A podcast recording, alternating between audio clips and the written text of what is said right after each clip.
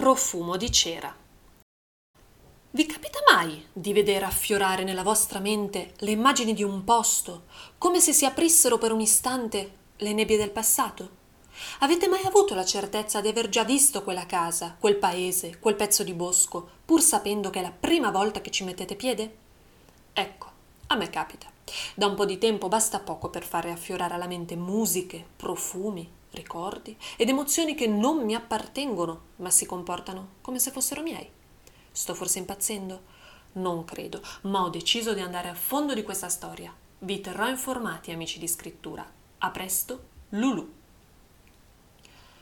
Lucia chiude lo schermo del portatile e la stanza piomba in una penombra pacata e rincuorante. A volte quella finestra sul mondo è una porta che le permette di fuggire dalla realtà, altre volte è un portone da cui è il mondo ad invadere la sua vita. All'alba dei 60 anni si è decisa ad aprire un blog e nell'arco di pochi mesi sono tanti coloro che la seguono. La magra figura si alza e appoggia le mani scarne sul vecchio scrittoio che ha raccolto pensieri vergati con lo stilo e riflessioni digitate sulla tastiera nell'arco di un lungo e onorato servizio nello studio di casa Cischeri. Il vecchio palazzotto della città bene si adagia lungo la via dello shopping costoso e dei ristoranti stellati. Prima ancora ha visto passare le prime vetture della borghesia e le ultime carrozze di una nobiltà che si è sempre rifiutata di definirsi decaduta. Ne avrebbe di aneddoti da raccontare, Lucia è la decima generazione di famiglia ad abitare una casa che protegge la stirpe come le radici di una possente quercia proteggono il nido delle lepri che la donna osserva al tramonto nelle stati in montagna. Lucia in quella casa è nata e lì si è sposata, prima ancora di lei il padre, la nonna, il bisnonno, il trisavolo e indietro, fino alla sorgente alto borghese di una famiglia che di storia ne ha da vendere. Da piccola amava correre e scivolare sul parquet liscio e scuro. Dopo ogni scivolata saliva un profumo di cera che per anni ha risvegliato i ricordi di piovosi pomeriggi infantili passati a fare lo slalom tra le sedie inseguendo Godot, il magnifico e altero persiano di nonna Teresa. Da ragazzina si incantava dietro la porta chiusa del salone ad ascoltare le melodie che Alberto, fratello maggiore, riusciva a tirare fuori dal pianoforte. Ogni volta che nei lunghi viaggi di lavoro in giro per il mondo sentiva le prime note di Per Elisa, la mente tornava a quella porta chiusa e a quel mondo incantato che lei sfiorava appena. Da giovane donna si è sentita spesso imprigionata dagli alti soffitti del primo piano, dalle lunghe vie della città sempre uguale a se stessa per chi non vuole cogliere le differenze, e dalle aspettative di due genitori più amanti che amabili. Così è partita. L'università a Londra, la specializzazione a Sydney e poi il lavoro a New York. Per dodici anni è stata lontana da casa, ma la mente, volente o nolente, spesso tornava ad appoggiarsi alle mensole delle ampie finestre e ad accarezzare il muro un po' scrostato vicino all'ingresso. Per dodici anni non ha mai rimesso piede nella sua città, ma poi mamma è morta. Tempo del funerale anche papà non ha resistito al dolore e come un faggio colpito da un fulmine si è accasciato di schianto, stroncato da un infarto. Molti mesi per riprendersi e pochi giorni per innamorarsi. Mattia è entrato nella sua vita di sorpresa, un incontro fortuito, suggellato da un sorriso nascosto dietro alla schiuma di un cappuccino, una frequentazione breve e fin troppo intensa e un matrimonio d'amore impetuoso che negli anni si è trasformato in calmo ma profondo affetto. L'undicesima generazione sta ormai per spiccare il volo dal vecchio palazzotto e Lucia ha deciso di dover tornare ad occupare le sue giornate con altro che non siano le cene per un marito amato, ma impegnato, e le opere di pia carità che ci si aspetta da una signora del suo rango. Così è nato il blog Radici di vita, con storie, racconti, ricette, idee e tutta l'esperienza di una donna che ha imparato tanto e condiviso per ora troppo poco. Questa la motivazione ufficiale. Il reale e impellente bisogno di Lucia è stato volutamente e tenacemente tenuto nascosto.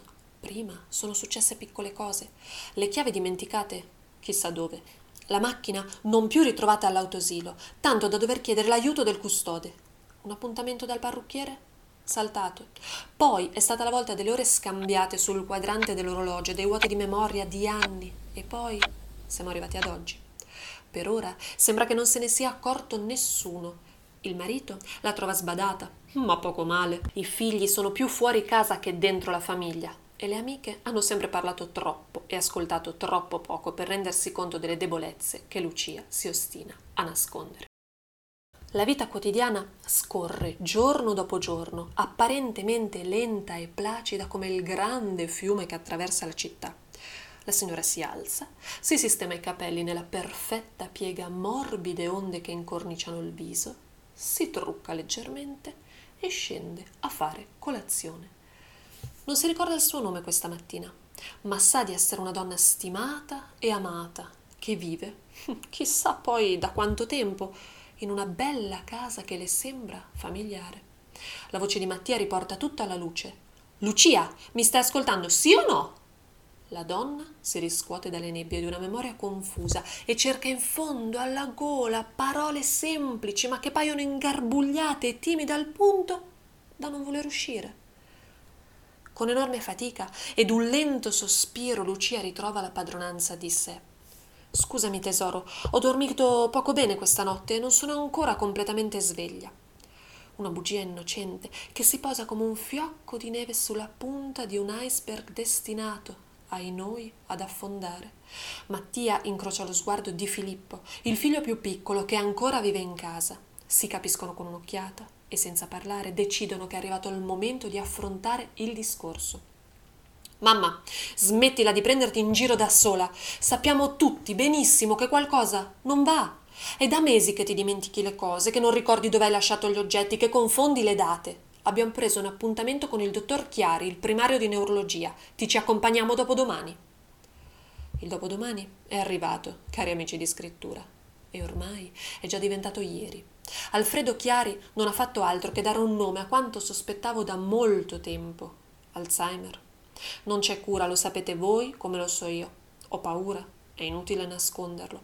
Ho però la speranza di rallentare ancora per qualche mese i sintomi, prima di perdermi in un mare confuso che non mi permetterà di riconoscere più la linea di costa della mia vita. Al ritorno dalla visita ho pianto. Le lacrime sono scese tra le braccia di mio marito, come da anni non succedeva più. È stato un momento tragico e bellissimo, una comunione profonda di anime e di amore. Mattia mi ha detto di non preoccuparmi, che lui sarà sempre al mio fianco, Servirà a qualcosa? Forse sì, ma arriverà il momento in cui non lo riconoscerò più. E allora mi chiedo, quelle radici da cui siamo nati e germogliati, che ci hanno fatto crescere, poi spiccare il volo fino al ritorno a casa, a cosa serviranno quando non saremo più in grado di identificarci con esse? Quando non avremo più la certezza che i ricordi e le storie di una vita sono le fondamenta su cui costruiamo la nostra intera esistenza? Per anni, la storia della mia famiglia, della mia vita e addirittura di questo palazzotto mi sono sembrate un peso. Ora farei qualsiasi cosa per poterle portare sempre con me, come fa la tartaruga con il suo guscio.